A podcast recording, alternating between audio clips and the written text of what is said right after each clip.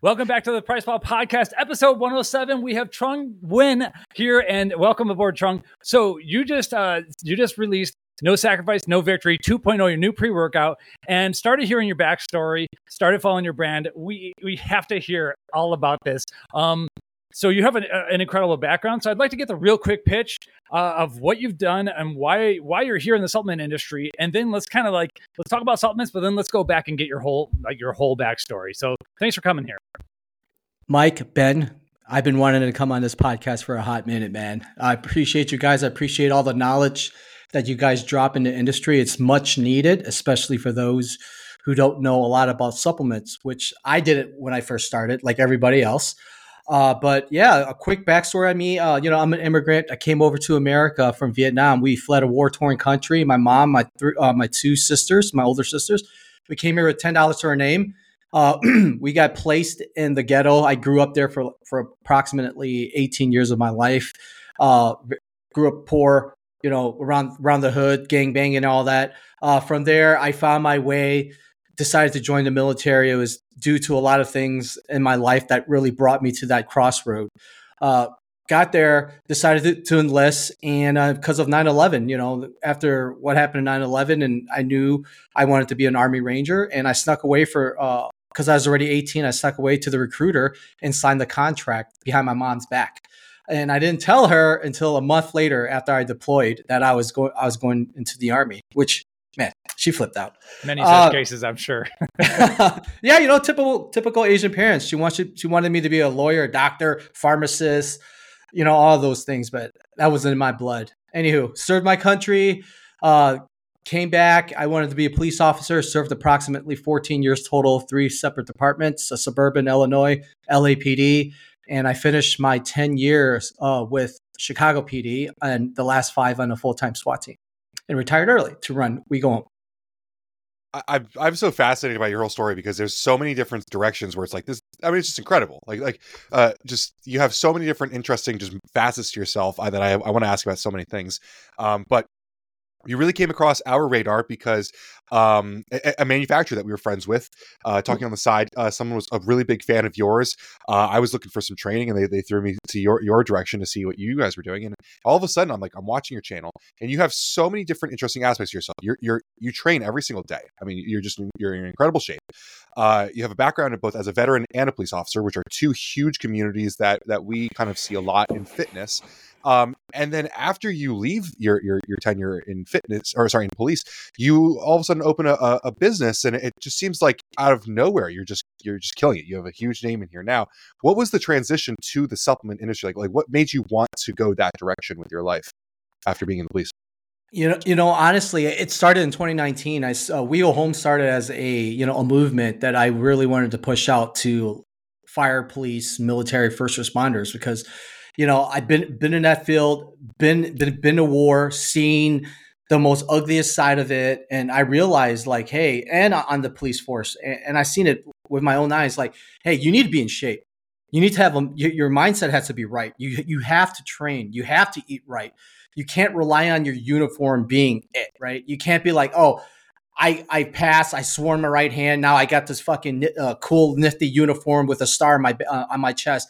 Now everybody has to obey and listen to me. Well, the truth is not everybody will. You're going to encounter people and adversaries who are wanting to kill you and are sizing you up every single day. And you have to be in shape. So I was like, okay, this message has to go out there because I served with, I unfortunately lost two friends overseas in Ramadi, Iraq. They were fucking squared away Rangers. I mean, the epitome of an Army Ranger. Studs, 7-time deployed, from each theaters. And the one thing you guys have to understand is being a Ranger, you don't do year-long deployments. You do 4 to 5 months at a time. Then you come back, you go on leave for 2 weeks, you come back, you retrain back up, then you go back out there. So when I joined the regiment, these guys already had 5-6 deployments underneath their belts from Afghanistan to Iraq. And these guys were studs, and they got killed. So I was like, man, that's crazy. And transitioning to the police force, I see all these fat, out of shape bodies. I'm just like, dude, this is crazy because, hey, in the millisecond, you can go from 0 to 100 miles an hour as a police officer, right? And like I said, your uniform is not enough. So I wanted to push that message. So we started as a movement, but my real passion was supplements, because I've taken supplements since I was 17 years old. I mean, this is when Super Pump 250, the first N.O.-Xplode with Ronnie Coleman being the ambassador. We used to get shipments of that nitric oxide pill. I forgot from what Nitrix company. Over yeah, there you go, Nitrix. We used to get those. You know, it gives a bunch of stuff. And when I first started in the supplements, I didn't know any better. I went to GNC, some fat dude. I was like, dude, I need to gain some weight and I need to put on some size. Like, cool. He sold me like this 10-pound bag of fucking weight gainer, which I probably finished like a quarter of it because it tastes like shit. I couldn't finish it. And he gave me, and I bought some creatine. And I was like, how much is this am I supposed to take? It's like, yeah, just 2 scoops. Well, 1 scoop was 5 fucking grams. Let me see. I learned the hard way. Taking 10 grams of creatine a day had me pissing out of my fucking ass. You know what I mean? I was just, dude. Well, how big were you? I think you were like 140 pounds or something like that. Man, when I first started, I was like 125 soaking wet. Yeah. So when I trained, I was a super hard gainer. So when I trained up for the Army, I got up to 140, 145, and through boot camp, I touched on this is. When you go to boot camp fat, you get skinny. When you go to boot camp skinny, you gain muscle because they're putting you on like a 3-course meal a day. So I came out of there weighing 170 pounds. Incredible. So there are a lot of supplement companies that kind of, let me put this gently, they market towards the military, but they're maybe not necessarily run by veterans at all times. Like, did you take a look at some of these companies and see a gap or like and I'd like you to explain what We Go Home means in general, because I think that message itself is very important. But yeah, I'd like to then talk about kind of like where you see yourself fitting in, because there are other companies that are at least marketing towards like the freedom-minded, American, veteran kind of thing. Yeah, absolutely. We Go Home was something, like I stated, really started in my heart and my journey in 2004 or 2005 when I was in the Army. It's a message to push out there that, hey, it's not about you. It's about those to your left and right. The people that you served with to your left and right, your brothers and sisters, your partner in their squad car, your guys in their firehouse. You break bread with them, you sweat with them, you cry with them, you see the most ugliest things with them, and they become family, right? Because you meet their family too. So now, I tell people like, hey, it's this message. It's bigger than us. It's not about me. It's about those next to me, because I want to make sure that I am performing at my absolute peak, mentally, physically, tactically, so that when, not if, adversity hits, I am fucking prepared. And I know that I will give it everything I got to make sure that they get home and the citizens we swear to protect to get home. Because I would not be able to sleep at night if my partner gets killed because of my incompetence, because I failed to be prepared physically. I failed to be prepared mentally. I failed to be tactically sound. So that's what the message is about. And it's been going. Our movement's been growing exponentially because I think people see through bullshit, right? And what we're pushing is not bullshit because I live it. And that's the difference, to really dive into your question of, yeah, I see these companies out there that are like, wanting to cater towards law enforcement, military. But when you look at the bigger picture, when I look at them and what they're doing, you could tell the difference. Like those who live it and those who don't. And those who live it understands like, hey man, all right, that's kind of gay. Like what they're trying to push out, right? Let's all be honest here. So what we're trying to do is we're trying to do the right thing. We're trying to say, hey, this is a veteran law enforcement owned company. When you buy our products, we are giving back. Like the active shooter course we put on in Gold Beach, Oregon, for approximately 40 officers. They didn't have to pay for a single dime. We paid everything out of our pockets. We went out there. We trained them in active shooters to give them the skill sets, so that they could take it back to their departments, so that they can be an asset and not a liability. I think one of the things that I see that just, I follow this industry, obviously from our perspective, but just seeing trends and seeing specifically this discussion here, there's a clear difference between brands that like, take pictures with a tank and then brands who, like, literally you see them weekend after weekend out there training. Like, there's like a clear difference between people who just want to show that they have some military themes, and then there's people who are, like, out there actually training to be better and don't need to show that. I mean, obviously, Trung, you have some of the best content in the industry. Like, you guys have some great photographers and videographers. I don't know exactly, like, what kind of marketing team you have. You do an awesome job of documenting, but you can clearly tell that the content is just showing what you're already doing. It's not a photo opportunity. Yeah, I'm not here to shove product down people's fucking throat. You know, I think that's what a lot of these industries people, they're doing. They're like, hey, yeah, we're pro-military, fire here, buy this, buy this, buy this. So to me, that's why when you go on We Go Home, I rarely post any kind of product for stuff because, hey, it's beyond that, right? If people love the message, people love the movement, they're going to support it one way or another. People aren't stupid.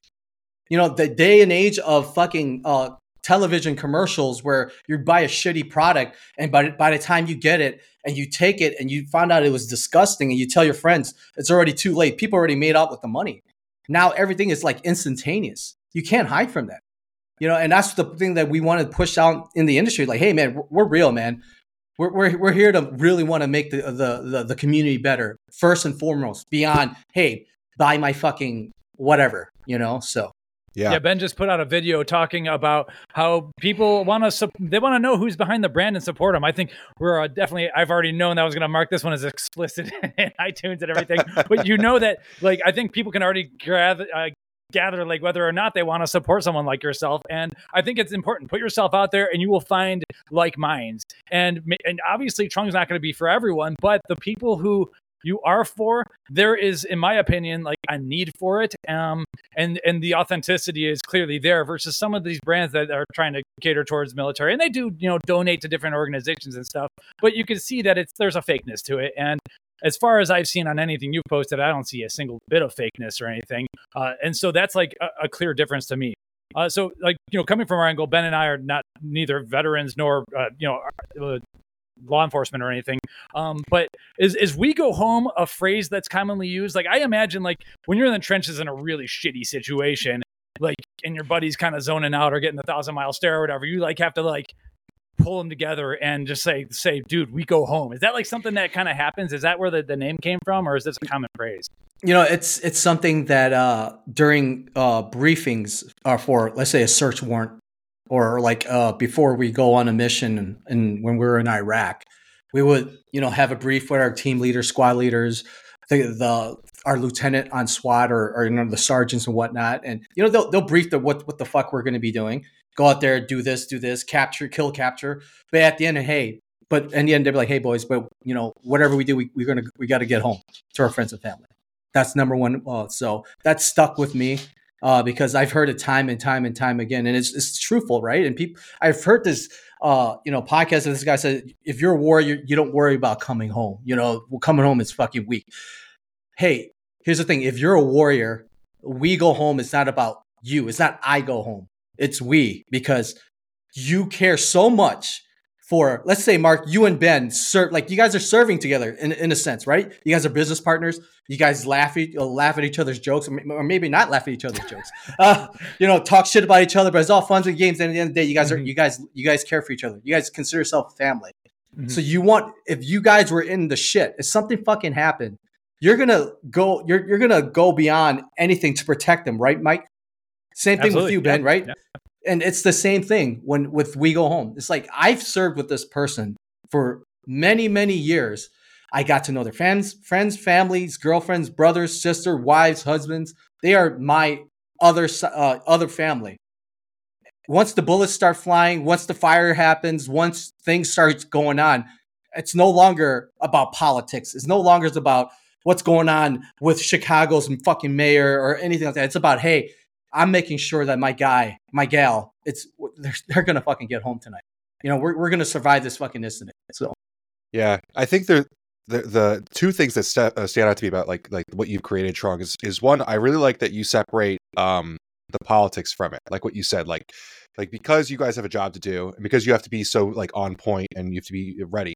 Like, you don't have time to bitch about the mayor of Chicago or anything like that. That's not really like in your scope about it. But the other thing too that I want to bring up is just how straight up and real you are. like you call out bullshit in a very similar way that we do, especially I do on social media. The funny story, I think really where Trung and I got to know each other a couple months ago, I called out this endurance company. It was called X Endurance. And one of their main sponsored athletes is Josh Bridges, who, oh God, this was great. He's obviously a retired Navy SEAL. And like, I called him out on his post, and Trung was like one of the first commenters. Like, we saved your fucking ass, Josh. Like, well, like you're so like ready at all times to just like tell the truth. And I think that's really, really important in this industry where there's been a lot of lies. There's been a lot of fake products. There's been a lot of stuff. And so if you're going to come in as like a newcomer to the industry, like, you know, you haven't worked for a brand before or anything like that. If you're going to come in with your own company, you're straight up about everything that you are and you aren't. And I think it's really powerful. You have to be. Authenticity is everything in this fake ass society nowadays. Everybody on Instagram and social media likes to be fake, right? To push to something, whatever it is. In the end, everybody has an agenda. Trust me. I have a friend. I'm not going to call out his name. He was with Redcon One. He told me straight up, I'm there with him because of the fucking money. Because obviously, you know, they're like, if you're pitching something like, hey, this is the greatest product on earth. And when you look at the supplement facts, because I always tell people, supplement facts don't lie. You want to see a great product? Don't worry about Josh Bridges, ex-Navy SEAL, fucking shoving some bullshit, fucking hocus pocus down your throat. Turn that motherfucking supplement facts around and take a look at it. Hey, does this make sense? Is this really going to benefit me like he said it is? And 10 times out of 10, it doesn't lie. You know what's fucking underdosed, what's dosed properly. You know if it's going to work or some fucking bullshit proprietary blend that is just, you know, blowing smoke off people's ass and they're just trying to have some kind of big name athlete promote it. And we're not about that. I'm not about that. And I tell all my, if you want to call them ambassadors, and I call them teammates, I'm like, hey man, I will never make you promote anything I wouldn't take. I will never make you, promote anything that I wouldn't put my fucking stamp on there, knowing like, hey, this is the best stuff we can possibly put out there right now. And when you say that it's going to do this, it's going to do that, trust me, it's because I've done my data. I have Ben help me. Hey, Ben, take a look at this. What do you think? Because I'm not a know-it-all person. I'll never say like I have a doctrine and fucking, in the supplement industry. No, I know where the line in the sand drawn. I'm just passionate, but I'm the person that studies and understands what, how much grams of L-citrulline, for example, that is needed, or beta-alanine that is needed for you to really get the performance, right? And that's why I want to give people like, hey, yeah, we got a cool message. It's backed because it's the truth, but we do have premium fucking products too, so that you're not just blowing smoke up your ass and just giving you, 2 grams of fucking beta-alanine and saying it's going to give you the best fucking performance ever in your life. Yeah, I think it's a perfect transition to talking about your pre-workout. Like you mentioned, I think it was like 6 months ago, we had a call just kind of talk about the formula ahead of time. And I was really honest with Trung. I was like, hey man, like this is an expensive product, you know, and you don't have to put all these things in here. We could make a really effective product that is a little bit smaller than this, and it wouldn't be a bad product. And Trung was like, nope, I don't want that. I want everything. I want the best we possibly can make. And I had to respect that. I mean, you know, you definitely spend more on the product, but you feel that it's at the level where you want it to be. So I'd love to ask you, like you come into making a pre-workout here. You're not a bodybuilder brand. You kind of train, I noticed you kind of train CrossFit style. Like what were you looking at when you were making No Sacrifice, No Victory? Ben, what you said before we even get into that is absolutely true. I always tell people there's certain things you can't penny pinch on. Number one, food, right? Mm-hmm. If you're a tactical athlete, you need good fucking food to fuel your body. You can't penny pinch on that. You can't penny pinch on a great human performance program. You can't penny pinch on supplements because those are the things that are going to fuel your body so that you can perform at your peak. And if you... Because I know people who go to fucking bars and blow $10 to $15 on a drink and they wouldn't bat an eye, right? Mm-hmm. But then when you sell them a pre-workout that is totally stacked, they're like, oh my God, it's like this amount. Like, what do you want, bro? You know what I mean? Like, it's like, I always tell people, like, if I'm pulling into the gas station in my fucking Lamborghini, am I going to put regular fuel or am I going to put 93 fucking premium? Of course I'm going to put premium. Why? Because that's what the engine needs to be at its peak. And it's the same thing with our bodies. We have to fuel our bodies with the best shit. So yes, I don't really train CrossFit. I would call myself more of like a hybrid athlete. I'm into functional fitness, strongman stuff, calisthenics and whatnot. So when I made No Sacrifice, No Victory 2.0, I wanted to give people a product where they can perform when their ATP is depleted, that they have that mental focus so that they can grind through the whatever fucking crazy program they're on, right? Because I think mental focus is lost a lot in training. People get so wrapped up in their phones and whatnot. When I take my pre-workout, I get zoned in. I'm ready. That 3 grams of L-tyrosine, it's put me in such a laser focus. I can see in the fucking future, right? I mean, I wanted to create I wanted to give the correct dosing so that when you train as a tactical athlete or as a hybrid athlete, you're able to get that laser focus, that intent, that pump, but nothing that's going to be fucking crazy where you're like a bodybuilder, right? But even if a bodybuilder take our products, they're going to notice a nice fucking pump from here too, from the self-low, from the pure L-citrulline, from all the other stuff. So I really wanted to create something that, hey, I'm in there. It's going to hit me hard. It's going to get me through. I'm not going to have that jitter and crash. I'm going to have that focus and I'm going to have that performance to back it up and it'll ride me through until even after my workout, and I don't feel like I like a piece of shit, like it's going to make me crash, like I stated.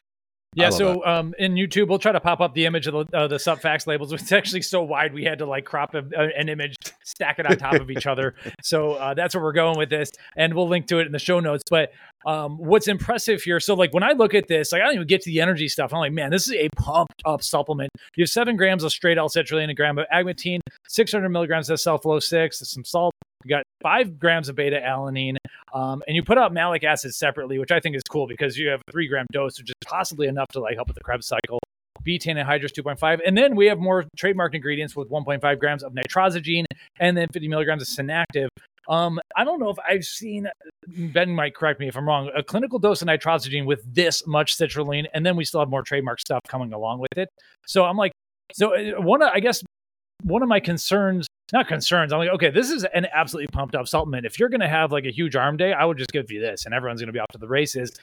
Do you see that it's almost too pumped up if you're doing certain like CrossFit style type training exercises, or if you got to like go high reps or anything like that? Are you like getting overgorged here? It's pretty wild. Honestly, I haven't had that issue. Cool. And I've done this with a Murph, a modified Murph, which was, nice. I just took out the run and I do 1 day of pure calisthenics. So the last time I did it, I took the 2.0 and I did, the modified Murph, and no, I had no issues in terms of like, oh my God, my arms are too fucking, skin ripping pump that I'm not able to, lift anymore. My muscle endurance were great. So. Awesome. Yeah. I mean, it's impressive. One thing that we used to get excited over, like you mentioned, 3 grams of tyrosine. We used to get excited over a gram. It used to be 500 milligrams back when I started doing this. And then things edge up to 2. And we're finding that the 3 gram tyrosine dose, and you're one of the people that's kind of pushing this as well, is like, there's a really good sweet spot here where, Morphogen had 10 grams of tyrosine. There's some stress relief, like, studies back over at that dose or whatever, but like something, I don't know, this 3 gram spot does seem to be a sweet spot. And I think you've hit it. And then in terms of caffeine, 250 milligrams of caffeine anhydrous, 100 milligrams of dicaffeine malate, 75 milligrams of caffeine citrate. And I'm forgetting the math here, but it's a high three. What is it? I wrote it down somewhere. High 300s or so of caffeine total. So it's going to hit. Like this is like so well pumped. You could probably not even have to do a full scoop. If someone's like, I don't need that much caffeine, they're still going to get a crazy amount of pump, like just from all these trademark pumped ingredients. So it's definitely an impressive pre-workout. I think like you kind of like this is your version 2.0. To me, you really threw your hat in this ring and you did it in a big way. And I don't see any other like military themed companies like coming even close to some of this stuff.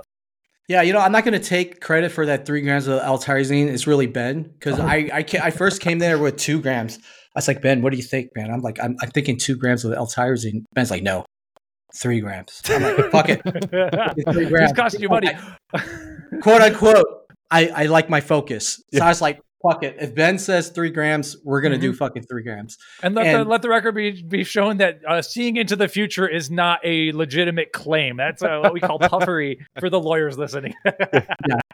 Yeah. And I went, and instead of going with, you know, their typical 10 grams of L-citrulline malate, and have that on there as like, oh, you know, a lot of people think it's 10 grams of L-citrulline. I didn't want to go that route. And plus, it's not like a trust issue I have, but having a certain manufacturer mix the ratio of L-citrulline malate.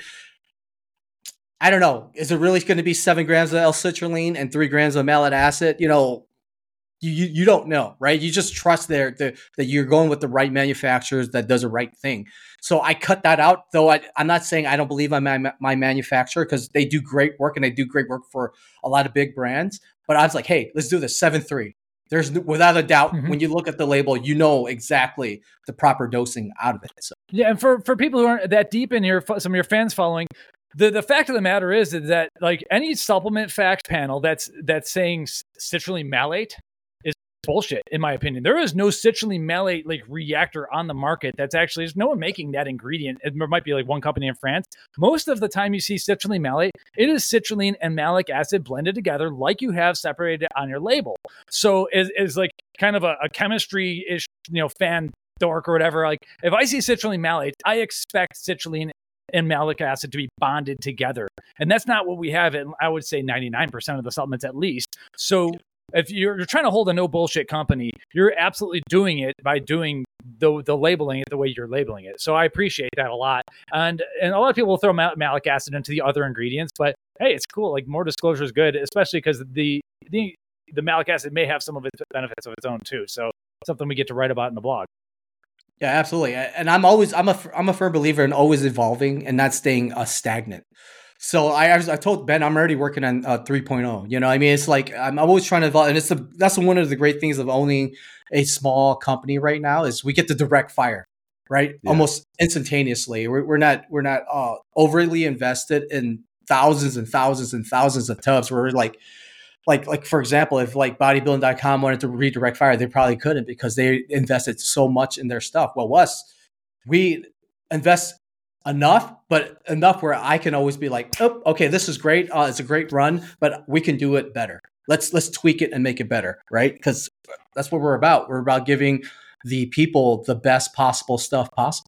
Yeah, you're able to be nimble. You're able to be to just move on a dime, go in directions that you want to be going, and do the things that you want to do. Like we're talking about NSNV 2.0. What we're not talking about is you also have a stim-free version. Like you're able to make these small little iterations because you're nimble like that. So there's a lot of different opportunities that you can move on that larger companies won't be able to because they're ordering 15,000 bottles at a time. To me, a great pre-workout is. If you have a great pre-workout and if you want to make a non-stim, then all you do is just take out the caffeine and the stimulants, right? If you really truly have a great pre-workout, because I've seen companies that make a totally different non-stim product. I'm like, why? If your main baby, the stim version, is fucking outstanding, then the only thing that you need to do with the non-stim is remove the stim. So our product stands on its own without the stim, and it'll still give you fucking crazy endurance and pump and whatnot. Yeah, so can absolutely understand there. So it's funny in the stim free, you still keep tyrosine in there. You do take out the theobromine, which is technically a stimulant, but it's still going to be an awesome pre-workout. You're still going to have a lot of really great focus. Of course, the pump. Some people would say the pump would be even better without the stimulants. I'm not sure if I agree with that, but overall, I mean. It's still an incredible product. And really fun to say too, you have some great flavors. The mango nata has a kick to it. It is spicy. Which is spicy, really cool. Because it really, I mean, it's funny. I honestly scooped it without even looking. I don't look at flavors anymore. I just take pre-workout. I don't really look at flavor. And I started drinking it. I was like, what is this? It was pretty cool. I think that there's a lot of spicy people out there who will enjoy that. Yeah, I'm a big fan of mango nata, and I get inspirations like out of nowhere. You know, I went out and I went to this Mexican dessert place to treat myself with some mango because I love mango nata. And if you guys never had like true mango nata, I highly recommend you do because it is fucking delicious. It's basically mango slush with a slight kick. For me to really kind of break it down, a little saltiness, you know, it's like tahini on top of good ass mango, like, you know, like a smoothie mango. Anyways, that's where I got it from. I was like, oh God, this is amazing. I was like, I want to make this into a fucking pre-workout. So here we are, mango nata. I love it. I mean, so we were working on a different product that is not out yet. And I remember getting pages of text messages from you of ice cream flavors that you were just going through different ice creams that you liked. And so I think you're going to have some creative flavors over time, which is definitely also a differentiator. Of course, the products work, but you know, coming out with new flavors, it interests a lot of people who might not be interested in supporting, or not maybe just aren't interested in like the veteran topic. They might see your flavors and say like, hey, that's something I'd really like to get into as well. Yeah. I think, you know, We Go Home, though it's our foundation is the first responders, military and whatnot. Anybody can, supporters can support, you know, absolutely. Like we make our products, we make it great. And it's anybody who gets after in the gym can enjoy our products just like anybody else. Yeah. So, now that the pre-workout's launched, your BCA EA electrolytes has kind of relabeled to Hydrate. Is there anything that you're working on right now that's going to be happening soon that you want to talk about? Yeah, so I working on Hydrate 2.0. You know, I showed you the supplement facts, but like I stated, it's like, hey, we can make this better. We're going to fucking make it better. Because I'm a big fan of combining products instead of like having people buy things separately. Like why? Like because I was a consumer once. You know, I was just tired of going to GNC, Vitamin Shop, or even online. I'm like, oh yeah, look, buy our EEA product. Well, oh look, buy our BCA product. Oh wait, look. You want electrolytes? Oh, you could buy it separately. You pay us $34 for some sodium flavored fucking water, right? I was like, so I was tired of that, you know, and I understand, you know, money's tough for everybody. Mm-hmm. So I wanted to do the right thing. Could we went that route and split it up? Absolutely. But we're like, fuck that. We're going to combine it. So that's why we did the Hydrate the way we did it, and 2.0 we're upping up the sodium from 350 to 500, and we're adding a bunch of other stuff in there that's really going to help you maintain your hydration and get you through your endurance run, jiu-jitsu, or whatever the fuck you do, you know. Tropical Storm 2.0 is in the works, and we're adding prebiotics to it this time. We're upping the probiotics from 2 billion to 5 billion. It's 11 strands. We're upping the KSM 66 from 300 to 600. You know, just to name a few things that we're doing. We're adding astrogen to it. What is Tropical Storm? Is that it's green? Yeah. Time. Yeah. So our Tropical Storm, like I said, we're big on combining products. You know, a lot of companies sell them separately. Superfruits green, superfruits reds. Why? Why do I have to carry fucking 2 tubs? Like I'm big into like, you know, I travel a lot like Ben and you guys do. I want minimize as much carrying around tubs as possible. So we're like, hey, we're going to combine superfoods greens, superfoods reds. We're going to give you fucking mushroom complex from Pico 2 and KSM 66. We're going to give you mineral complex. We're going to give you digestive enzymes. We're going to give you probiotics. We're going to give you everything that you need in one product, in one scoop. So that's what we did. Because it's kind of funny because, so I love what you talk about with the stacking of buying less products. We actually did get a little bit of criticism when you came out with your pre-workout 2.0 because you took the creatine out and made a creatine product separately, which seems like sometimes when you take these hard stances, they can come back to get you. But I actually agreed with what you did because you take creatine every single day. And while I appreciate creatine in pre-workout, that's a great value add. And I'll never be disappointed to have it in a pre-workout. Your consumers should not be taking pre-workout 30 days a month, you know, and they do need to be taking creatine every single day. So it seems like your stacks are evolving as the company evolves. Yes. And that's what we did it, Ben, because I take creatine every day, and you're right. I can't take pre-workout every single motherfucking day. I got to give my adrenal glands a rest. You know what I mean? I can't be pounding it, go to Pound Town every day, even though, you know, I would love to, but creatine is definitely something I take every day. Yeah. So that's why we made it unflavored, you know, but we didn't want to just do typical creatine. We're like, hey, if we're going to do creatine, I know people are like, oh, you know, Creapure, blah, blah, blah, blah. You know, I had to, they first didn't want to give me their trademark because they were first people thought they were anti-police. No, they're anti-politicalness. So I had to get on a FaceTime with the vice presidents of Creapure and sat down and explained to him what the company was about. And they loved it. They're like, okay, you got fucking, you guys get a trademark. So that's how we got that. And I didn't want to go with generic brand creatine though, because here's the thing again, how do I know that is 5 grams of pure creatine I'm getting, right? At least with Creapure, they're a pretty well-studied, well-renowned company. At least I know I can have that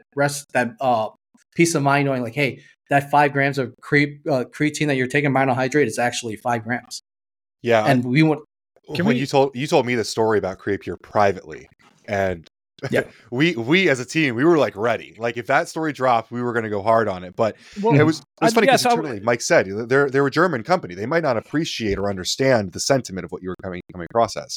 Yeah, can we go over that just a little bit? So I'd like to know, like, what did Creapure think you were, and then what did you explain to them that you really were? Like, did they think that you just like wanted to go and like shoot a bunch of people, or like what were they? Yeah, pretty much. Like they thought we were just like some hardcore savage fucking company where it's like, oh, kill all the shit, you know? Because they're like, hey, whoa, you know, Creapure, you know, we got a good name. We don't want to put our name on anything, you know? And so I had to sit down and explain to him because the vice president was actually he served too. So we got to talk. I was like, hey, man, you know, you served in the military over there. And I served in the military. You know, this is the message behind our company. This is why we're doing it. You're not pushing an agenda of violence, but you really what you're doing is, you know, you're doing yourself a disservice if you're not, you know, giving us your trademark because we're pushing a positive message in the community. We're never going to like steer your trademark or your ingredient wrong in the wrong light. What we're doing is just all positive. And when he, you know, got a time to look at our Instagram page and what we did and we taught, he's like, oh yeah, I really believe in what you guys are doing. I think what you guys are doing rocked. So let's do it. It's awesome. Okay. Can you tell me, when did We Go Home officially launch? Like when did you come out with your first product? My first, pre-workout, which everybody launches with a pre-workout, right? I mean, that's like, I think the standard now. I think except for Andy Frisella, he's the only one that launched with a protein first. But besides that, I was like 2020, you know, we started out as an apparel brand, you know, I'm in apparel. I like performance stuff. So I was like, hey, yes, make some We Go Home shirts and stuff like that, just to get people wearing it and you'd be proud of what they're about the message. But I was like, dude, I love supplements so much, you know. I was like, and I was an ambassador for certain companies, and you know, I try to give my input, like, hey, you know, you guys are doing cool things, but what do you think if you guys did this? And they're like, yeah, okay. So I was like, all right, I'm gonna have to drop my own shit because you know they're not gonna listen to me, and I want to perform my best, and I'm tired of just taking mediocre shit. So in 2020, I was like, hey, let's start this. Let's start off with a pre-workout. Let's see where this goes. So here we are. Okay. Yeah. I guess the reason I was asking is because like right now it's August of 2023. So we're like pre-election year. You could see the politics starting and everything, but it hasn't hit full stride or anything. Yeah. Is it going to be easy enough to stay out of politics and keep doing what you're doing come 2024? Absolutely. To me, I think if you have a strong message and like a really strong, if you really have a strong message, you would never have to rely on politics, right? And that's what We Go Home is on. Even during like the George Floyd riots and everything like that, we were still able to push our message and everything across the board because hey, we're anti-bad motherfuckers too, man. Look, I'm not going to sit here and say every single swinging cop is a good person. I'm not going to say every single swinging. They're freaking special operation dudes that have done some crazy fucking shit that got them locked up. And it's the same thing with any field, right? There's going to be bad apples. And the thing is, we're just trying to continue with the blinders. Put the blinders on. We know the mission. We know the mission statement. Let's continue staying on course. And just pushing good stuff out there. That's what we're about. That's it. I think that's an awesome way to hit like literally any controversy that starts coming your way as the election year starts. Like it's like, I'll put it this way. I met Jocko Willink earlier this year, and I was in town in California for a supplement, sports nutrition event. And when I met him, he's like, "Oh, what do you do in California?" I was like, "Oh, I'm here for a sports nutrition event." And he looked at one of these guys that was working for me. He was like, "Why aren't we at the sports nutrition event?" He looked at me, he goes, "I know where we're not at the sports nutrition event, because we're here at the gym training right now." And it was like none of this stuff matters. Train harder. You know, and to me, like, I've never seen anything from We Go Home that was like inherently political at all. It was always train, get harder. That's where we're just trying to push the message, hey, be better than you were yesterday. Even if it's like an inch. It's the same thing when you go train every day in jiu-jitsu, right? You sit there, because look, I trained all the way up to, I got my blue belt. I stopped because I was going through the selection on the SWAT team, and I didn't want to get injured. So I kind of stopped. And I understand, Ben, like, hey, you're trying to get better at this art. You're trying to get better. And you go home, you study these YouTube videos, you watch these, because I'm guilty of doing all that, right? Then you go in the gym and you think like, okay, I'm going to try this thing I learned. Then you get smashed, right? And you probably worked on a couple of people, but then those who are higher belt than you smashes you. But every day you go back at it, you still get back at it, even when you get smashed. And that's how we are. It was like, hey, it's rough out there, right? But if you continue to hone your skill set, which is perishable, you're going to get better and better and better. And next thing you know, you're going to look back and you're going to be a motherfucking black belt. Yeah. No, I'm constantly, like, every morning I wake up and there's already a caption online written by Trung that like wakes me up for the day. I mean, I love that you guys just always just stick to the training every single day. I mean, it's a great message because there's a lot of other noise out there. Yeah. And I just want to push good shit, man. And I'm relentless, you know? I'm no Raw Nutrition. I'm no none of them, BPN, all these guys, right? Because I respect what they do, what they put out, because they're hardworking individuals who they get into that level, and I understand that. I'm just trying to like do me and stay focused and not compare myself with somebody else, but continue to push what's good out there so that people can improve. Because I've been in rock bottom. I know how that feels like, and if I. Through my life until the day I die, I want to be able to make change and help as many people as possible. If I could do that, then I've done my part in this world. Mm-hmm. So. And a lot of times the best way of doing that is as an entrepreneur, in my opinion. That's the way to go, because you actually can start wielding some power as you obtain resources, whether it's people resources or financial resources.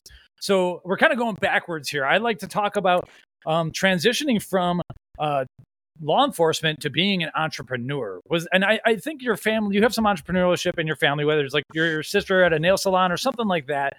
So it maybe was kind of close to your family, but can you talk about the transition from law enforcement to entrepreneurship and some of the stuff you're going through there? Oh man. People ask, what's the hardest thing you ever done? And I can honestly tell you, being a fucking entrepreneur is the hardest goddamn thing I've ever done.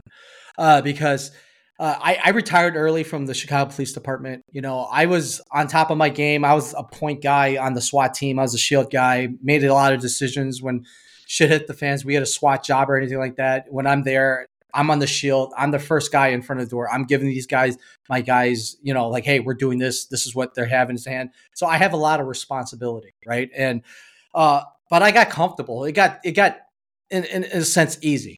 You know, the training didn't push me anymore. I didn't feel challenged anymore. And I didn't want to be like everybody else, bitch and moan about what's going on and certain like leadership that we have, but they're not doing anything about it. They just suck it up and just chase that fucking carrot on the stick, which is a pension.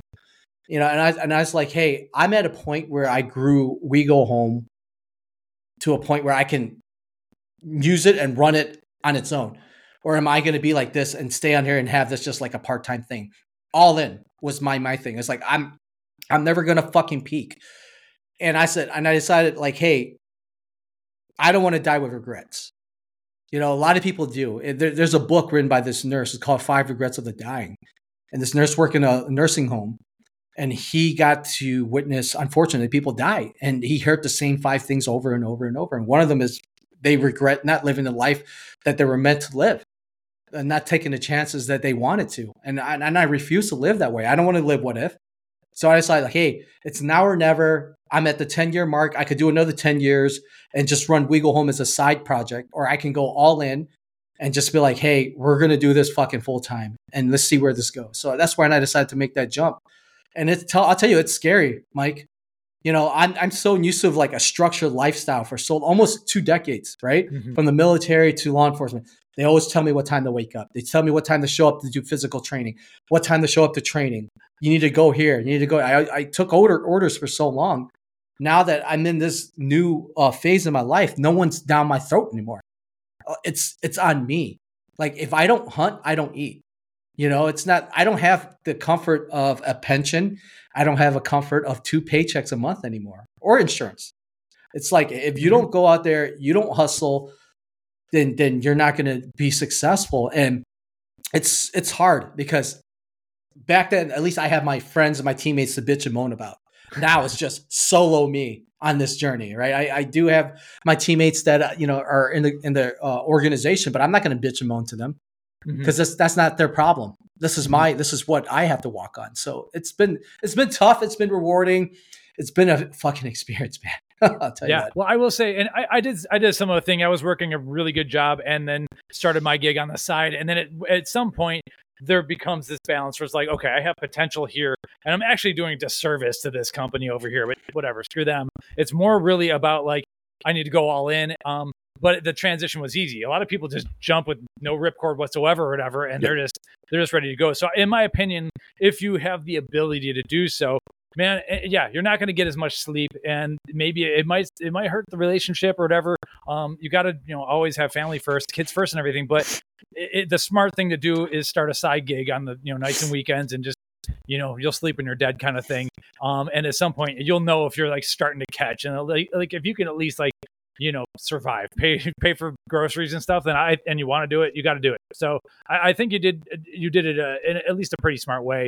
And so that's pretty cool. I guess my piece of advice is like, get yourself so much momentum that you just can't stop. And I think you're already at that point where it's like no one's beating you down, but it's like, you've built this thing so well at this point and you see that it can go higher and everything, but you basically can't stop because like the momentum would just, it would just be crushing. Like there's an inertial component to this.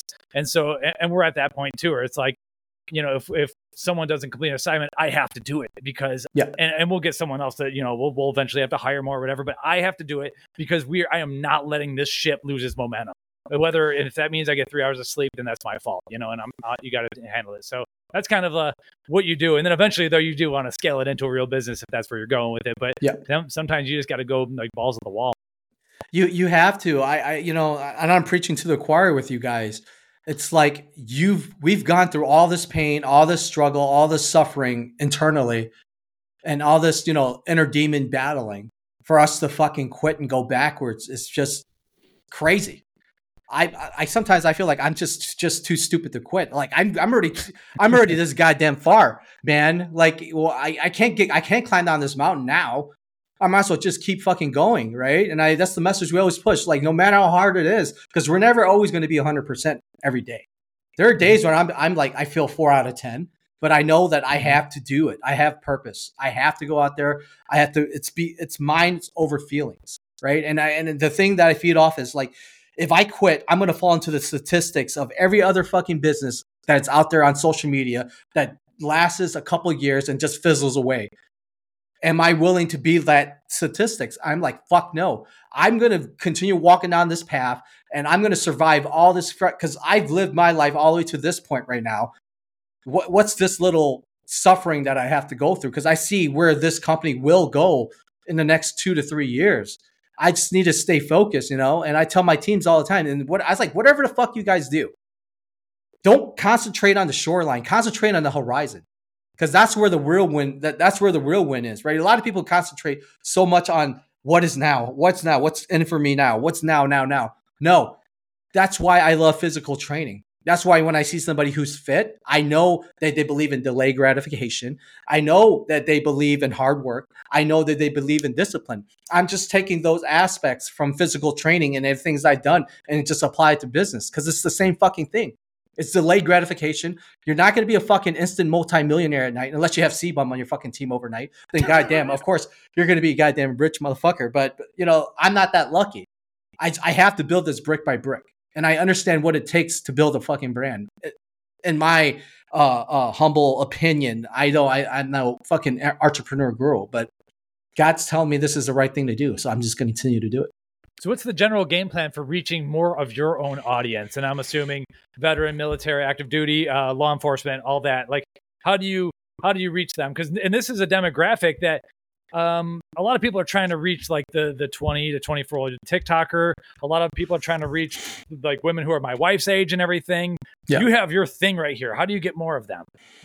You know, I'm blessed with an opportunity now that I'm going to start taking advantage of, which is time. I'm going to have to start going to the events. I'm going to have to start going to these bases because I am a veteran. I just go on these bases and they hold these events and just be there. Be like, hey, this is what we're about, you know, just to push the message. Because I know not everybody, we're not going to reach everybody on TikTok, on social media, as much as we would think we would like to. But sometimes, a lot of times you have to have that foot in the ground. You have to be there for events. So that's how we're going to do it. We're going to go out there. We're going to host events. We're going to do things to give back to the community. And that's how we're going to try to, we're going to grow this company. You also have a really great team as well. A lot of the teammates you've spoken about just in general, but like, I've seen some familiar faces. I don't know his actual name, but one dude that I follow for training, Winnie's World, that you guys just recently brought on. Like, I've brought my training around from just being just a straight up power athlete that was honestly kind of fat to being more hybrid. And I am so impressed every single time I can watch guys like you or him or a lot of the guys on your team, like, are in incredible shape, but also could run a marathon. And it blows my mind because you guys just like, it's like you guys just like ignore that there's any limitations to these things. You just do it anyway, which is like just incredible. Yeah, these guys are great. You know, we pick and choose our athletes because we're not here to like bring on girls with big tits and ass. You know, it's not about that. Or we want to make sure that the person that's with us is gonna ride with us, because that's what Juan taught me about. Because he was like, hey man, I just want to be a part of a fucking company that's going to do great things. I want to just be part of a culture. So, and I tell mines, dude, this is what we're about. We're building culture. You know, we're setting the standards, and you have an opportunity to join a company at its infancy stage. And you know, if you do this, you're making the right decision, because I don't forget my day ones. I don't forget the people. You know, and Wine sees what we're about. I mean, he could literally join any motherfucking company with his following and his engagement. Like literally, he could just go reach out to First Form. Yeah, Redcon One or anybody like that, and just be like, "Hey," they'll take his ass in a heartbeat, right? But he's like, "Hey, I believe in what you're doing. I want to be a part of this." So yeah, I think that's one way that you guys will do a great job of reaching the masses, is working with folks who create content and who can engage. Like that guy makes awesome stuff. I think just being able to create familiar content. When I see you training, when I see you guys lifting, moving, you know, eating well, doing the stuff that I relate to, like I want to be closer to that brand. You know, I'm not a veteran, I'm not law enforcement or first responder or anything, but I want to be alongside you guys because you guys live a very similar lifestyle to what I do. And even like being in the fitness industry, I think we can all agree, like there's a lot of people who talk the talk but do not walk the walk. You know, like we go to shows and you know, there's people out drinking all night. I always joke when you go to like the Arnold or whatever, like actually, Trung, I saw you at Supply Side last year, which is one of the first times I knew that you'd be someone definitely to talk about. Like, not a lot of brand owners go to Supply Side. But I always joke that there's two crowds. There's the guys that are out late and there's the guys that are up early training. And they not very often have any sort of crossover. So to see other people in this industry that actually are training hard, that are really pushing the boundaries and going that distance, that was what attracted me to you guys. And I think that's going to be a big key in you finding people that's like your tribe. Yeah. Authenticity, again, is key. Yeah. You can't be fake. People see through that. So, Mike, did you have any questions that you wanted to go on to? Because I actually wanted to talk about some of the other products in the line from We Go Home. Hey, yeah, that's what we do. Let's do it. So we kind of started coming up with the creatine talk, but I don't think we really got into it. Mike, I'm not sure if you're familiar with the creatine product, but Gorilla Strength might be one of my favorite creatine products in the market right now. It checks off a lot of the boxes that we've been really into recently. Obviously, Creapure. You know, I don't really care about the name, but I appreciate the fact that people can respect it and understand there is quality in that, because there is some bad creatine out there. But Trung takes it further with taurine, which I feel like I talk about every single day of the year now. But it was really the addition of the PKTP that really got my interest. especially with the kind of training that you guys are talking about, this hybrid training with power training, like where you have to have actual stores of energy. We're not just doing 4 sets of 8 to 12. We're yep. moving, we're running, we're dynamically working out. PKTP is just incredible. And then the ending of the arginine and the ornithine was something that it's kind of old school, but still very backed by science. I pull things up as we're talking here. And I saw that and I was like, that's the topic that I think Mike would absolutely want to talk about. So I don't know if you'd see that, Mike.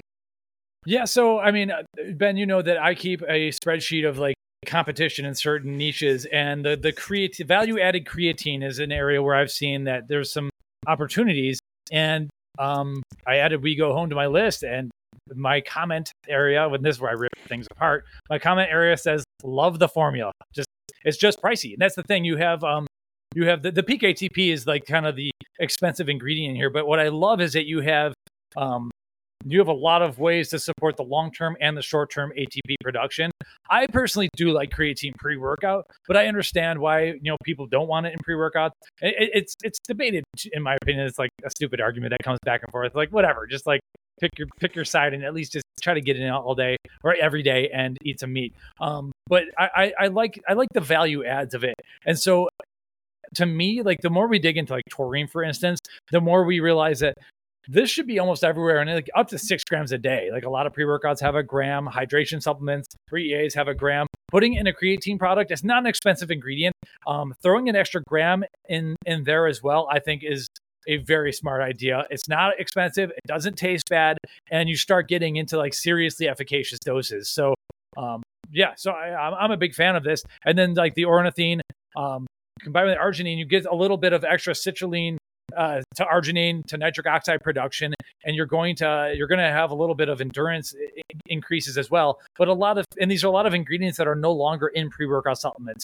You'll find a couple pre-workouts with ornithine, and arginine is still out there and everything, and there's plenty with that. But in general, this is like, I like to have a value-added creatine that has extra stuff that I'm most likely not getting from my standard or traditional pre-workout supplement. I think you nailed it with it.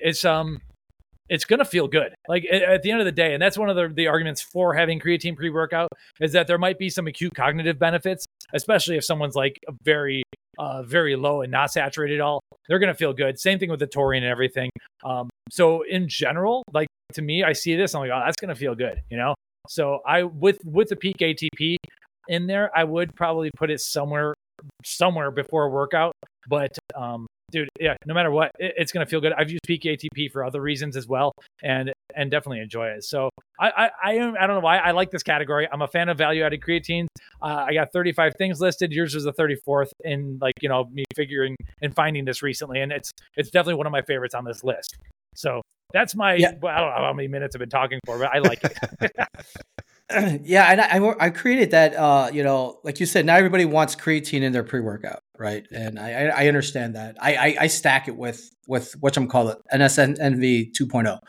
Mm-hmm. And though, could we have combined it and made it? Yeah, but that motherfucking scoop would have been astronomically crazy, and the price would have been astronomically high just for that. People are going to be like, why? And some people want to take their creatine layer later on today.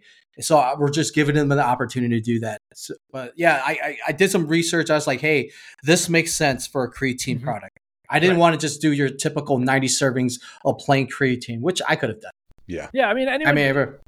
I get it. Like we recently on the last podcast with Mike McCandless, he gets tired of all these new SKUs. Like, I get it. You want to have a bigger cart and everything, and plain creatine monohydrate. But at the end of the day, I can just go get Now Foods creatine monohydrate. And I know they test the shit out of everything, and it's going to be good to go. So in my opinion, if you're a brand, I like this category, and you might as well do something unique. And you've definitely done that for sure.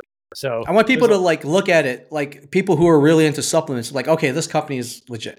Yeah. Right. I'm not looking to be like, oh, We Go Home is brand of the year. Fucking look, as much as I would love for that to happen, I'm a realist too, right? I understand like capital and things go into that, right?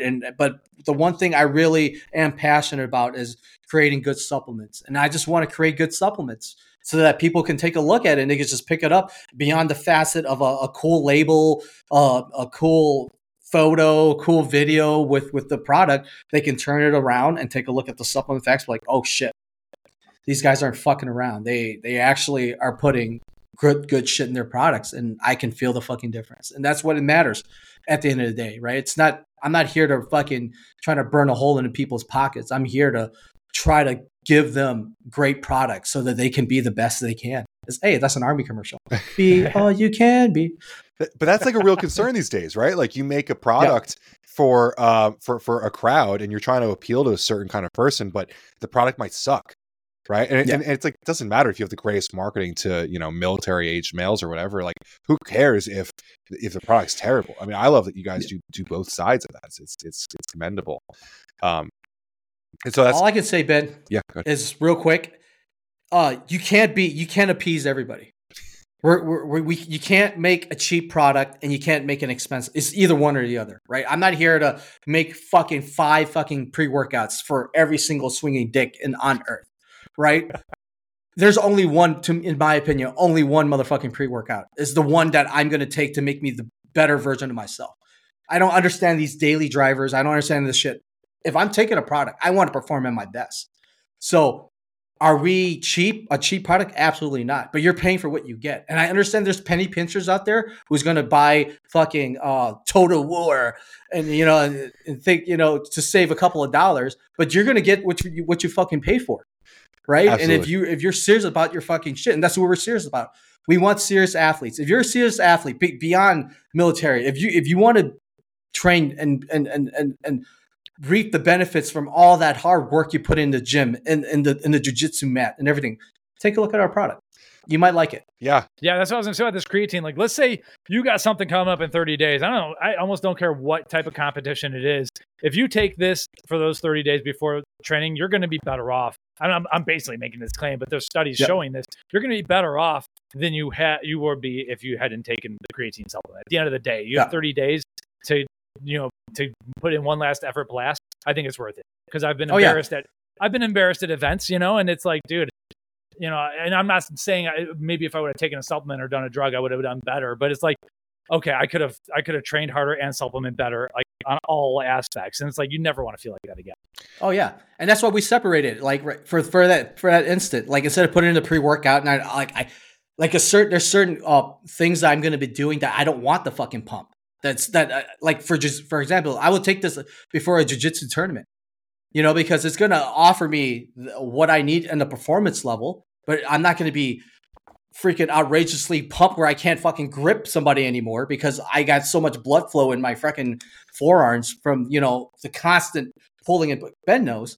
So that's what we do. We separate these things because it makes sense, not because we're trying to get a dollar off people. Yeah, I mean, in my opinion, the PKTP does increase some blood flow.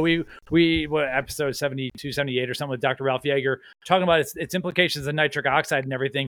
But for me, like so I'm a water athlete. I just had a swim race like this past weekend. I got another one coming up a month. It's a 2-miler in the lake, and PKTP is part of my stack for that, because it's not like I can't. I'll tell you, I'm not doing any more than 50-meter swim race with 7 grams of citrulline in me. It's just like my legs just get way. It's too much. But PKTP, there's something about the blood flow where it's like just the right amount of athletic pump where I would use this in that situation. So yeah, I'm a fan of the creatine supplement here. Love it. And one thing I do want to add in terms of products is that you guys, I think pre-workout and creatine is obviously like kind of stereotypical. Your sleep aid kicks ass, and it's not talked about enough. I mean, that sleep aid, when I took it, I mean, you look at the panel, it looks good. It's got everything that I really want. It doesn't, I mean, it's not super high dose in melatonin or anything. Like I was not expecting to sleep the way I did. I knew that I was going to sleep well, but like I was like a rock for 12 hours. Like I was dead to this world. It probably could be the Xylaria and the Shodan added in there. There's a couple things in there. I really like the Vita Cherry edition. I feel like I wake up like feeling very refreshed. I definitely feel the effects on like inflammation, and it's just like it was like one of my favorite products in terms of sleep aid. Like it was rather unsuspecting when I first took it, but I woke up the next day like, holy shit, that was insane. And that's like a product that like not a lot of people make. You know, sleep aids are like, it's kind of a boring category. sleep is very important in what we do, right? We can train our asses off, but if we don't get good sleep, we're not going to recover. So I being in the military, going from mission to mission to mission, or doing all these training exercises, I need my fucking sleep, man. And I'll tell you what, that sleep aid, yeah, I love that sleep aid. It's something that I wanted to make. I was like, because sleep is seriously everything. Yeah. Yeah. Yeah, you use a lot of really great ingredients there. I love the Xylaria inclusion. That one just seems to kind of like potentiate the rest of sleep aids for me. Everything else can be like normal, and that just like turns it up a notch. And surprisingly, you made it taste great for the amount of like herbs that are in there. Typically, those kinds of botanicals don't taste great. Oh no, yeah, we try to hide the bitterness as much as possible, but you know, there's just so much we can do with the bitter blockers and whatnot. So yeah, I'm already working on the 2.0. I'm actually pulling it up right now. We're going to do Zero Dark 30 2.0 soon, and we're going to up certain things. And like I said, if we can make it better, we're going to make it better. And can I make a suggestion? Sure. I would switch out zinc oxide for some other form of zinc. I'm a zinc picolinate fan myself. That's what Ben told me. So yeah, that's my go-to. We hear, yeah, my quick take on sleep aids. Like, so first off, you got melatonin is the most polarizing ingredient. So we do have 2.5 milligrams of melatonin here. So that's just worth mentioning. I see a lot of sleep aids that go between like chemical compounds like L-theanine, melatonin, 5-HTP, and then a lot that go between botanicals, valerian, chamomile, ashwagandha, and then, yeah, like Xylaria, stuff like that. You do both. I'm like, what I've seen is that the ones that combine like are like synthetic kind of chemical compounds, single molecule type type ingredients with the botanicals and magnesium.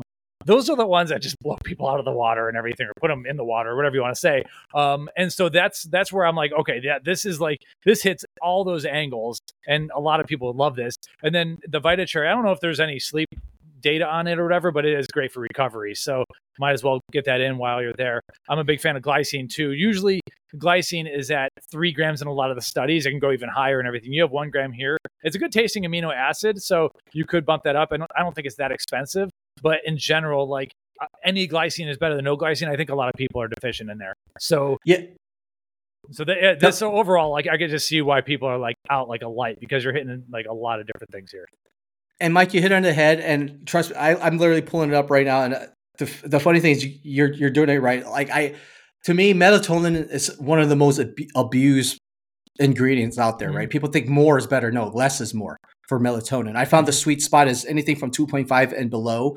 You're gonna still get great effects from it, but you're not over dependent of it, right? I love how you're on the top of your sweet spot area. That's very Trung like. Yeah, I bring. So I'm actually going to in 2.0. I'm going to bring in microactive melatonin at 1 gram, and I'm bumping down the regular melatonin to 2 milligrams, right? Glycine, like you said, I'm going to bump that up to 3 grams. GABA, I'm going to do 1 gram. I'm going to bring in biopyrin at 10, and I'm going to bring in Xylaria at 1 gram. Oh, wow. So, okay. Yeah. So the next one's going to be even more hard hitting. So, your demographic, I don't know. I don't know if we need to get into like PTSD conversation or anything, but like, are you talking to a lot of these guys? What are you hearing? Like, what are they asking for really? Because obviously like there's a lot of like mental issues going on, but there's also just like get off the phone kind of sleep hygiene issues that a lot of people just, myself included, just can't avoid. So like, what's your pitch when talking about sleep? You know, I tell them, because I live it myself, right? Those guys, they're all over the place. Like when I was on the SWAT team, I would work midnights. The next day I'll be on days. The next day I'll be in afternoons. So my schedule is like bounced all over the place. Or, you know, if certain people are doing like post-traumatic stuff that they can't really fall asleep, and they don't want to use not over the counter, but prescribed, drugs from the doctor. I wanted to give them a safer route where they're able to get good sleep, and that's why we created what we created. It's like, hey, I understand your schedule. It sucks. You're not working a 9 to 5 gig from like 9 o'clock in the morning to 5 o'clock in the afternoon. You could be called out like that. You could stay later due to like a murder or something like that, right? So I wanted to give them something like, hey, when you get home at night, that you're able to consume and help you get into that state of deep sleep. And the most important thing is the REM sleep. And we got a bunch of data because a bunch of our guys on our team, they wear the Whoop app. And every single one of them wore it. I gave them all samples, about 2 weeks worth of samples, and they took it. And their REM sleep went up astronomically because that's what matters during sleep is your REM. So I that's why I was telling them, like, hey, man, this is going to help you recover and feel better so that you can make better instant decisions out there when it's needed. Because I've been through in situations where my mind was clouded. I was so fatigued because I'm working back to back to back, and I come home, I try to get some sleep, and I can't fucking fall asleep. And the next thing you know, I'm pitched in this freaking hostage rescue call, and I have to make a decision, and I'm like super fucking tired, you know. And I remember that vividly, and I never wanted to have that feeling again because lives are on the line. So that's why the sleep aid was created, because I wanted to be able to give somebody a product where they're able to take it and be like, hey, man, you know I'm going to get a restful night of sleep. So cool. So let's hypothetical situation. This might be garbage. You could tailor it. So let's say that you have a rookie SWAT officer. You're kicking some doors down at like 10, 11 p.m. or something like that. And it's a pretty wild night or whatever. Everyone's like done maybe by 2 or 3, but you're still amped up. Like, what do you tell that person on how to get back on a regular schedule? Like, is it even possible? Like, would you implement this supplement somewhere in that line, like once it's all over, or just you're just going to be up until 8 a.m. or how's it going to go? Yeah. You know, people are going to get amped up, but it's like everything else, like adrenaline, it's going to be an adrenaline dump, right? You're going to have that peak and then you're going to have that crash. So at the end, you're going to be tired. And I'm like, hey man, you know, this is just going to help you get into that state of sleep because this is what you're going to need. Some people can, and some people just are wired differently where it doesn't fucking matter. So that's true. Awesome. Hey, well, I'm out of questions. I we've gotten through so much here. Mike, I don't know if you have any topics you want to get into. It's all yours. No, I mean, I'm kind of going backwards chronologically in time and everything.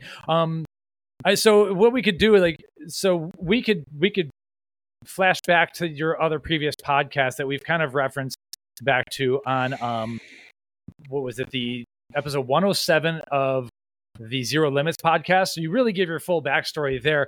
I guess I'd like to really quickly go back to your childhood. So obviously you're like 100%. You're not obviously not doing the 50% thing. Is there something like, what made you like this? Because a lot of people simply aren't. Do you think it's natural in you to be like this? Were you like this from childhood, or did something happen where you just turned into like either 0 or 100 kind of person? I think it, so no one's born with this. It's not something people are born with. It's who you surround yourself with, right? When I was younger, I didn't know any better. I didn't have a father. I was seeking advice and looking up to the wrong people, and they steered me the wrong way, and the way they were thinking and the way they operated. And you know, the cliche as it is, birds of a feather flocks together. It's the fucking truth. Like if you go to the high school, you see Sally with her girlfriend. They pretty much dress alike, talk alike, walk alike, right? Because they hang out around each other so goddamn much that they just feed off each other, right? It becomes this entity on its own. And it's the same thing with high level achieving. When you surround yourself with people who are high fucking level achievers, you're just going to feed off that, you know? And that's what happened to me. And it's, you know, to be more relatable to other people, for you listeners, if they don't understand, it's like, think about like a MMA fighter when they're preparing to fight their adversary and they have to train. They're not going to go to fucking the worst wrestling gym, the worst jujitsu gym, the worst kickboxing gym, the worst Muay Thai gym. No, they're going to seek out those coaches at the best of their levels, because that's how they're going to get better, is they're going to put themselves against other people who are so much fucking higher in skill set and higher in thinking that eventually that's just going to rub up on them, and it's just going to help them be better. And for me, that 0 to 100 thinking really kicked off when I joined the military. You know, when I was surrounded by fucking savages, literally they were freaking. I thought I was hot shit graduating from RIP, you know, Ranger and Doctrine program at the time. You know, I came in there with my tambourine, chest puffed up high. Boy, I got my ass fucking humbled quick. How so? You know, any examples? Like, did they physically beat on you? No. I don't know what they like. Not like that, but yeah, no. They you get physically humbled. You push ups and whatnot, right? But you get humbled real quick, knowing that hey, you're not top dog. There's a hierarchy to this. There's some bad motherfuckers out there. And I just fed off that. You know, I was just surrounded by those. And at the time, I was like, God damn, this sucks so bad. I'm constantly getting smoked. I'm constantly smoking, meaning doing physical training. And they're making me do this, do that. And this is so tough. This is so tough. I don't know if I can hang. Then eventually, as time passes, I got better and better and better because the standard's so high, right? And that's the thing with these military personnel who train to go to war. Their training is always going to be that much higher than real life. Why do they do that? Because if you're training at this level and your adversary that you fight are at this level, it's easy fucking day. But if you go like this and you're training at this level and your adversary is this level, you're going to get fucking killed. Your whole goddamn team's going to get wiped out. That's why the special operations guys are so successful, because they train at such a high fucking level all the time that everything else is damn easy. So that mentality is just rubbed off on me from my team leaders, from my squad leaders, from all these leadership guys that I had the pleasure of working with. That mindset and that way of thinking and just operating just got infused into me. And I just took that and I just ran with it in everything I've done in my life. So are you training for any particular competition or event now? And the way I'm leading into this question is wondering how you maintain that level, knowing that you're probably not going overseas unless something really crazy happens or whatever. Yeah. So how do you maintain that level? Just accountability. You know, I look in the mirror every day. I'm like, I refuse to be fucking lesser man of myself. And that's who I am in competition with now. I'm not in competition. You know, like you said, Mike, you hit it in the head. I'm not training anymore to kick down doors or go overseas, right? Those days are done for me. But I'm training to be the best version of myself. And I refuse to accept anything less than that. So every morning I'm going to do what I need to do to maintain that level for me. So that's what keeps me going. It's like I'm always. I'm sorry. I was just gonna say also actively train other people too. Like you have a level to hold for those people as well. I imagine that probably pushes you in some ways as well. Absolutely. Yeah, like people look up. Like believe it or not, people look up to us, right? Somebody looks up to us. Our little brother, our friends. You might not know who, but you have to be the best because I who am I if I don't bring it? If I don't give it my all every single day. So. Love that. Awesome. I don't have any other specific questions. I mean, I could listen to you talk for for hours and everything. I think we've gotten like a really good insight into what We Go Home is and everything. There now some people listening may want to, obviously we're going to have to like share how to follow you and everything. Are you currently hiring? How would someone like join your team? If someone's like, dude, I need to like hang out with this guy or get trained by this guy or something along those lines. Like what are you personally doing with the community? Even for those who might be civilians. Yeah. I always tell people just be fucking undeniable. You know what I mean? We'll find you. You don't have to find us. We'll find you. And I always tell people that it's like, if you want to be great and if you want to get great things and you want to be the best as you want to be and be offered awesome positions, just be undeniable in everything that you do in life. So that literally, that's how you're going to get there. No one's going to deny your greatness. And that's the thing. I've like when I served in the law enforcement and military, I was never a kiss ass person. Right? I don't kiss my sergeant's ass or anything like that. I earn his respect because I'm a fucking hard worker, and he sees that, and he sees the level of my commitment, the level of my resolve of the things I get done. And that's how you're able, if you want to be great, if you want people to recognize it, that's how you're going to be able to do that. But you obviously can reach us on We Go Home on the Instagram, send us a DM if you're interested. And, we'll take a look and see if you're up to what we're about, and we'll gladly accept you. Mm-hmm. So you mentioned that you're doing a lot of traveling. Can you give us an example of some of the events? Are you going to bases and stuff, or is it more what type of things are you traveling? So to? I'm going to be putting on a CQB course in the East Coast around in Jersey. So I'm going to be doing a CQB course. It's going to be open to law enforcement, veterans, verified civilians. to go out there and train them. So I'm doing a lot of that now. I'm going to be joining Ronin Tactics, my brother Tu Lam. In early October, we're going to go train San Diego SWAT and this other SWAT team in New Mexico. So I'm trying to keep myself busy and my skill set sharp. So that's what I do. Nice, awesome.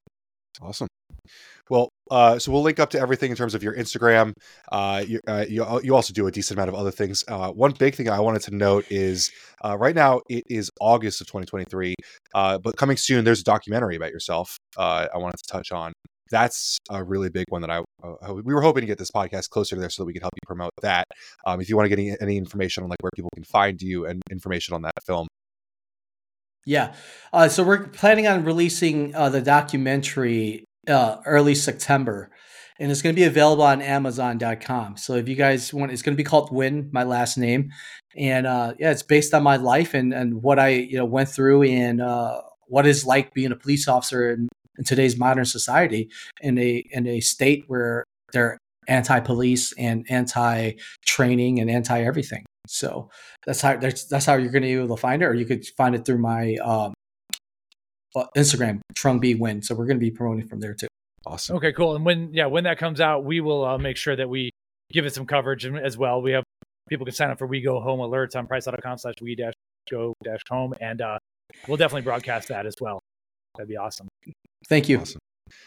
Excellent. Well, thanks for joining us today. I think we should catch up again, tell some more stories if you're willing to tell them, maybe in like 6 months or so, get caught up on some of the new formulas and everything. And we'd love to have you educate us on things that we just, a life that quite honestly, I'm old enough where I know I'm not going to live that life, but I do love hearing the stories. And I do love seeing the way that you train, the way that you handle yourself, and the way that you motivate young people and people within your community. And so for that, I thank you very much for your service.